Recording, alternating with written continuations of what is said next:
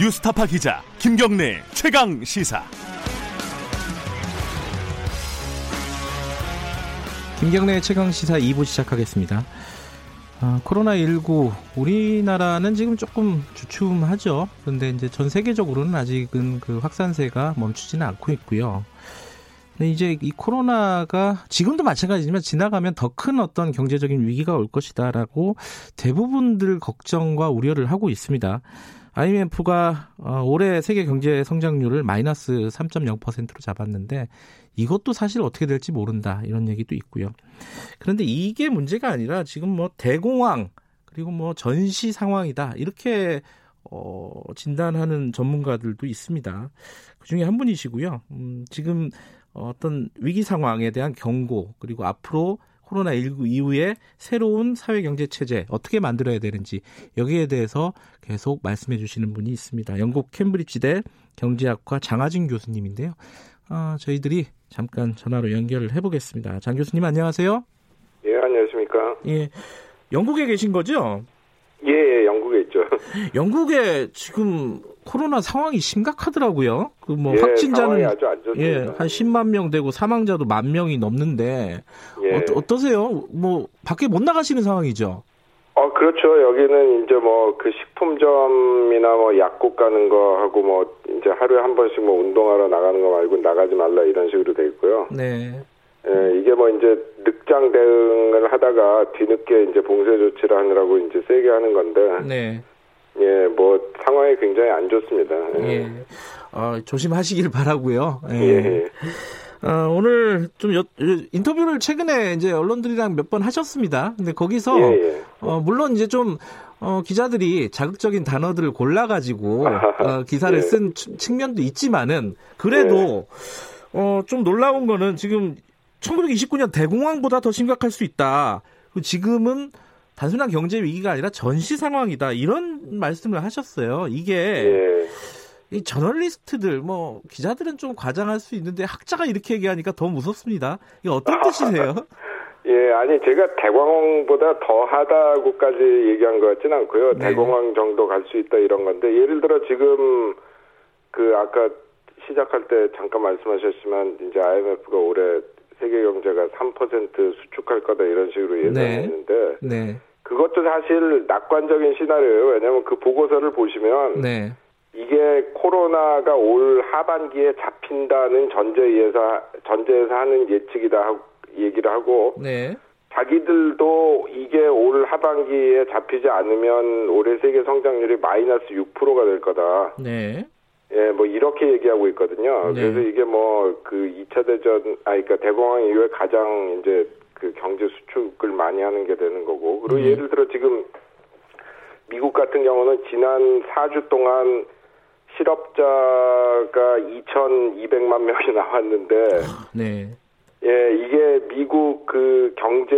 활동 인구의 13%에 해당하는 숫자거든요. 네, 그러니까 기존의 미국 실업률이 이거 이 사태 일어나기 전에 4%였는데 13%가 더 실업자가 됐으니까 지금 실업률이 공식적으로 발표는 안 났지만 17, 8%가 된 거죠. 네, 예, 그리고 그러니 그리고 이제 앞으로 한 최소한 두 달 정도는 지금 같이 소위 록다운 상태에 있을 텐데 뭐 앞으로 이제 실업이 늘어나는 속도가 좀 줄어든다 그래도 뭐 20%는 따놓은 당상이고 네, 뭐 조금 잘못하면 이제 대공황 때처럼 30% 육박하는 그런 실업률이 나올 수 있거든요. 음, 예, 그러니까 이게 지금 뭐 그 제가 무슨 그 이게 뭐 사람들 겁주려고 하는 얘기가 아니라 네, 네. 예, 객관적인 숫자가 네, 그렇게 갈 수 있다. 물론 이제 이게 워낙 뭐 유례 없는 일이기 때문에 뭐 예측이 그뭐 음. 제가 뭐 또 병 병리학자도 아니고 뭐 네, 그 금연을 이제 잘 모르니까 예측이 100% 가능한 건 아니지만 지금 이미 나오는 숫자들이 네. 예, 거의 뭐 대공황에 버금가는 그런 상황이 될 수도 있는 쪽으로 가고 있는 거죠. 근데 이 2000, 1929년 대공황은 되게 멀어가지고 어, 예. 많이들 비교하는 거는 사실 2008년 금융위기입니다. 그죠? 그렇죠. 예, 대공황은 사실 그때는 이제 지금하고 세계 경제 체제도 많이 다르고 네. 제도도 많이 다르고 그래서 예, 1대1 비교는 어렵습니다. 금융위기랑 비교하면 어떠, 어때요? 어, 그때는 물론 그것도 뭐 엄청난 위기였죠. 네. 그, 뭐 거의 뭐 세계 경제가 심장마비를 일으켰다 뭐 이런 식으로까지들 표현을 하는데 네. 근데 이제 그때는 말하자면은 위기가 한쪽에서 터진 거거든요. 그러니까 이제 말하자면은 그 주택 시장을 중심으로 해가지고 거기 거품이 끼고 그 과정에서 이제 그 괴상한 파생 상품 같은 것들 많이 만들어가지고 네. 이제 자산 시장에 거품이 뭐 확 끼면서 그게 터져가지고 이제 문제가 된 건데 네. 물론 이제 그게 여파가 있는 거죠. 자산 시장에 거품이 꺼지면 이제 뭐 집값도 떨어지고 뭐그 도산하는 회사도 나오고 하면 실업자도 생기고 그러면 또 수요도 떨어지고 그러니까 다른 기업도 도산하고 이런 식으로 파급 효과가 있긴 했지만 네. 주로 금융시장에서 이제 문제가 생긴 건데 요번에는 완전히 모든 데서 다 위기가 생, 생긴 거거든요. 그러니까 음, 우선 공장이 돌아가질 못하니까 네. 예, 그, 뭐, 사람들이 가게를 가지를 못하니까 경제가 순환이 안 되는 겁니다. 그러니까 그 금융뿐이 아니라 생산, 소비 전반에 걸쳐서 온 위기이기 때문에 네. 그때하고 비교하면 훨씬 더 큰 위기죠. 네. 지금 이제 그 지금 말씀을 들어보면은 두 가지 정도의 이제 그 이어지는 질문이 떠오르는데요. 하나는 뭐 네. 대응을 어떻게 해야 되느냐인데 그건 조금 이따 네. 여쭤보도록 하고요. 예, 근데 지금 그런 비관적인 전망 말고 어, 일부에서는 뭐 V자, 뭐 L, 어, U자 이런 반등을 할 것이다 경제가 주가라든가 아, 경제라든가 예. 이런 낙관적인 시각이 아, 뭐 아주 일부는 있습니다. 이런 예. 시각에 대해서는 어떻게 생각하세요? 글쎄 뭐 U자까지 몰라도 V자는 말이 안 되는 게 예, 예. 이게 지금 백신이 개발이 안 되면은 경, 경제가 옛날처럼 정상으로 돌아갈 수가 없거든요. 음, 예, 근데 지금 이게 백신 개발이 낙관적으로 보는 사람도 12개월, 보통 18개월 더 이상 걸릴 수도 있다 이렇게 얘기하는데, 그렇죠. 예. 예, 그런 식으로 최소한 앞으로 12개월 동안에 경제가 뭐 지- 지금같이 완전 마비는 아니래도 제대로 돌아가지를 못하면 네. 그건 V자라는 건 말도 안 되고요. 네. 예, 뭐 U자는 뭐 될 수도 있겠죠. 근데 그것도 지금 어떤 식으로 대응하냐에 따라 달라질 것이 예를 들어 지금 한국도 그렇지만 뭐 유럽 나라들 뭐 대, 대부분의 선진국들이 이 뭐야 고용을 유지를 하려고 기업들한테 막 정부 공적 자금으로 보조금 줘가면서 기- 고용을 유지하라고 네. 하잖아요. 네. 근데 이제 미국 같은 경우는 그런 걸 안 하기 때문에 지금 실업자가 순식간에 2천만 음. 명이 넘는 실업자가 생긴 거거든요. 네. 근데 이제 문제는 설사 상황이 뭐 몇 달 후에 좋아진다고 하더라도 그 사이에 실업자가 예를 들어 3, 4천만 명이 생겨버리면 그 사람들이 다 새로 구직하고 또 필요하면 이사도 가고 재교육 받고 새 직장에 익숙해지고 하면 거기에 들어가는 시간과 비용이 얼마겠어요. 음흠. 그러면 그런 재적응 기간이 또 최소한 몇 달은 필요할 거란 말이에요. 네. 예, 그러니까 뭐 V자라는 거는 뭐 말이 안 되는 거고요. 네. U자도 뭐 사실 지금 그 U도 이제 바닥이 얼마나 긴 U자냐 그거는 아. 알기가 힘들죠. 예. 올라가는 데가 보이지가 잘 않는다는 말씀이시네요. U자라고 하더라도 그죠?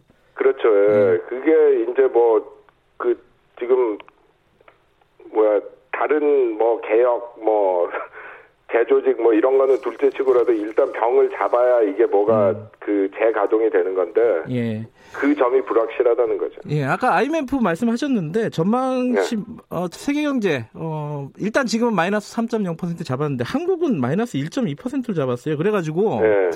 이게 이제 뭐 경제에 대해서 뭐 잘 모르는 어, 사람들은 야 한국은 그래도 좀 낫구나. 네. 어, 좀 안심할 수 있는 거 아니냐 이렇게 생각할 수도 있는 것 같아요. 어떻게 보세요? 글쎄 뭐 안심까지는 아니지만 아니 다른 나라보다는 훨씬 낫죠. 그러니까 그래요? 뭐 다른 음. 나라하고 비교할 때 일찌감치부터 검사 추적 열심히 해가지고 상황을 잘 통제를 했기 때문에 네. 예, 다른 지금 가장 뭐 사정이 좋은 나라라고 할 수 있어요. 근데 이제 문제는 뭐냐면 한국이 또 그 수출 의존도가 높기 때문에 네. 뭐 우리나라 경제만 잘 돌아간다고 해가지고 되는 게 아니거든요. 음, 예, 예를 들어 뭐 미국이나 유럽이 생각보다 더 떨어져 버리면 네. 예, 지금 뭐, 그, 마이너스 1.2%라는 것도 더 하향 조정해야겠죠. 왜냐하면 수출이 안 되면 경제가 돌아가질 않으니까. 네. 그 지금 이제 전 세계 대응을 지금 잠깐 말씀하셨는데 예. 어, 지금까지 나온 대응들을 합하면 한 5조 달러 정도 된다고 합니다. 사실 이게 예, 감이 안 잡히는 숫자예요, 저희들한테는. 아, 그렇죠. 어, 5조 달러가 이게 어느 정도 되는지 잘 모르겠어요, 예. 사실. 어, 의미 있는 숫자이고 의미 있는 대응입니까? 어떻게 평가하십니까? 예, 아니, 뭐, 지금, 뭐, 그 액수를 가릴 때가 아니죠. 필요한 거를 투입을 해가지고 해결을 해야 되는 상황인데, 이제 그래서 뭐, 준, 전시 그런 표현을 제가 그 음. 자꾸 쓰는 건데, 네. 예를 들어, 2차 대전 때, 아이, 뭐, 이 재정 적자 걱정되니까 뭐, 어, 돈 적당히 풀어서 적당히 싸우자 이런 게 안 되잖아요. 네. 예, 그 꼭 이겨야 하는 거거든요. 음흠. 그렇기 때문에 이제 모든 나라에서 뭐 옛날에 상상할 수 없는 방법까지 동원해가지고 사실 예를 들어 6개월 전만 해도 누가 아 이거 그 실업자 많이 나오면 안 좋으니까 정부에서 보조금 줘가지고 기업들이 고용 유지하게 하자 했으면은 공산당이라고 했을 거라고요. 근데 네. 지금 다들 하고 있거든요. 그뭐 어, 시장 경제 원조라는 영국 같은 나라에서도 다 하고 있는데 그래서 네. 이제 굉장히 뭐 그 말하자면은 극한 상황이기 때문에 극한 처방이 나오는 건데 네. 근데 이제 중요한 거는 돈을 푸는 액수가 문제가 아니라 돈을 어떻게 푸느냐가 문제거든요. 그러니까 네. 예를 들어 2008년 금융 위기 이후에도 돈을 풀었는데 그 돈을 말하자면은 금융기관에만 자꾸 줘가지고 실물 경제에 돈이 안 흘러 들어가니까 푼 양은 많은데 사실 그거에 비해서 효과가 별로 없었단 말이에요. 네. 그래서 요번에는 이제 그런 짓을 하지 말고 이제 진짜 돈이 필요한데 돈을 줘야 된다 뭐 이런 얘기들을 많이 하고 있고 네. 뭐 한데 아직도 이제 주로 그 정책가들은 주로 생각하는 게 아예 뭐 중앙은행에서 돈 풀고 이자를 깎고 이제 자꾸 이런 것만 생각하니까 그래서 이제 자꾸 이걸 뭐 재난 소득을 줘야 된다 뭐 고용을 유지해야 된다 이제 이런 방법들이 나오는 거죠. 네. 어... 그리고 지금 이제 특히 어려운 거는 뭐 우리나라는 그 정도는 아니지만 뭐 지금 유럽이나 미국은 그 돈을 줘도 사실 소비를 하기 힘든 상황 아닙니까? 뭐 음, 술집도 음. 닫았지, 뭐 미장원도 닫았지, 식당도 닫았지, 가서 돈 쓸 데도 없거든요. 네. 그러니까 지금 굉장히 그 기존의 경제 정책이 통하지 않는 그런 상황이 많아요. 2008년도 그 금융위기 때 돈을 풀었는데 그게 금융기관에만 쌓여가지고 결국 그 모순이 지금까지 누적이 됐다. 이런 말씀을 여러 차례 지적을 해주셨잖아요. 그렇죠. 예, 예. 근데 지금은 그럼 지금 말씀하신 대로 돈을 어떻게 푸느냐가 중요한데 풀어봤자 쓸 예. 수가 없다. 그럼 어떻게 해야 되는 거예요? 방법이 없는 거 아니에요? 아니 그래도 이제 그 음. 기본적인 사람들이 생활은 해야 되잖아요. 네, 뭐 네. 나가지는 못하더라도 일단 음식이라도 사서 먹어야 되고 전기세 내야 되고, 네, 예, 뭐그 음. 수도세 내야 되고 인터넷 해가지고 밖의 세상이랑 소통이라도 조금 해야 되고 그러니까 그런 음. 기본적인 생활에 필요한 그러니까 돈이 일단 지원이 돼야 되는데 지금 뭐 이 영국이나 유럽 나라들 뭐 한국만큼 그 아니 그러니까 한국보다 경제 상황도 훨씬 안 좋고 뭐다 네. 닫아놓고 그 다음에 한국만큼 뭐 배달 같은 것도 잘 안 돼 있고 그래가지고 네. 막 이 그 노인들은 이제 뭐 병에 위험하니까 집에서 나오지 말라고 하는데 하다못해 음식 배달 시켜 먹기도 힘들어요. 그 음. 그 슈퍼에서 배달 같은 거 받을래도 뭐 인터넷으로 신청하면 뭐 2주일에 온다 뭐 이러니까 막 그래서 굶는 분들도 생기고. 네. 예, 그래서 지금 뭐 하여튼 그 상황이 굉장히 그렇기 때문에 음. 이거를 그 그런 기본 소득이라도 줘야 뭐 그 생계라도 유지할 수 있는 분들이 많이 생겨서 네. 예, 그 뭐 옛날처럼 돈을 쓰지는 못할지라도 그런 분들한테 그 생계를 보장을 해줘야죠. 지금 우리나라도 말씀하신 뭐 기본소득 개념들이 일정 정도 좀 도입이 되고 있어요. 그 정부에서 전 국민에게 재난지원금 지급하자. 그래서 지금 한 70% 소득 수준 70%에게 지급을 하자는 쪽으로 지금 가닥이 잡히고 있고 여전히 논란 네. 중입니다. 전체를 다 줘야 되냐 이런 이러고 네. 있는데 요 모습 뉴스들을 보시면서 어떤 생각이 드셨습니까? 그 방향을 잡, 잘 잡고 있는 것 같아요. 우리나라는. 아 글쎄요. 저는 이제 뭐 그 당장에 이제 급하니까 재난소득 그 분배해야 된다고 생각하고 네. 그리고 저는 그냥 지금은 100% 국민 다 주는 게 좋다고 생각해요. 지금 뭐 아하. 뭐 그거 추리고 있자면 시간 들고 지금 하루가 급한 분들이 많은데 네. 일단 줘놓고 나중에 아 모든 국민 다 주는 건 좀 그렇지 않았냐 생각하면 네. 그 고소득자들한테는 세금으로 다시 걷어가면 되거든요. 음, 예, 근데 지금 그거 뭐 선별한다고 뭐 서류 제출해라 뭐해라 뭐 그럴 시간이 저는 없다고 생각합니다. 그래서 지금은 그냥 일단 다 주고 네. 나중에 그게 뭐 70% 선이 됐건 80% 선이 됐건 어느 선까지만 끊어야 된다고 생각하면 나머지 분들은 나중에 세금으로 걷어가면 되는 거죠. 네. 예, 근데 제가 생각하는 거는 이제 그런 재난소득 도 재난소득이지만 우리나라는 이번 기회를 통해 가지고 네. 복지 제도를 재정비를 해야 돼요. 복지제도요. 뭐 예. 예, 제가 맨날 하고 다니는 얘기지만 OECD에서 멕시코 다음으로 작은 복지 국가를 갖고 있는 나라 아닙니까? 네. 뭐 복지 안 한다고 하는 미국하고 비교해도 반밖에 안 되는데 네. 지금 이제 그 그나마 그래도 이렇게 어 대, 부분의 가게들이 영업도 하고 이러니까 겨우겨우 생계들을 유지하는 건데 네. 정말 이 병이 뭐 더 심해진다던가 뭐 나, 나중에 또 더 심한 병이 나온다던가 이래가지고 진짜 그렇게 다 문 닫고 있어야 될 상황이 되면은 예를 들어 자영업자들은 어떻게 할 겁니까? 네. 예, 그래서 하여튼 이 기회를 통해 가지고 우리의 취약적인 복지를 확대하는 그 그런 일들을 하면 네. 그 뭐 이런 그 전염병에 희- 희생된 분들한테 조금이라도 보답하는 거 아니겠어요? 근데 복지제도를 다시 재정비한다. 그러니까 얘기가 너무 커서요. 구체적으로는 네. 어떤 부분이 지금 시급하다고 보십니까? 어, 아니 그러니까 지금 뭐 우리나라 뭐 음. 그 예를 들어 실업보험 같은 것도 그 다른 선진국들에 비하면 굉장히 약하고요. 예. 예를 들어 뭐 스웨덴, 덴마크 이런 나라는 보통 때도 실업자 되면은 그 소 월급의 6, 70%가 나오거든요. 네. 예, 그리고 또 노동자 그 재교육 시켜서 재취업하는 거 도와주고 네.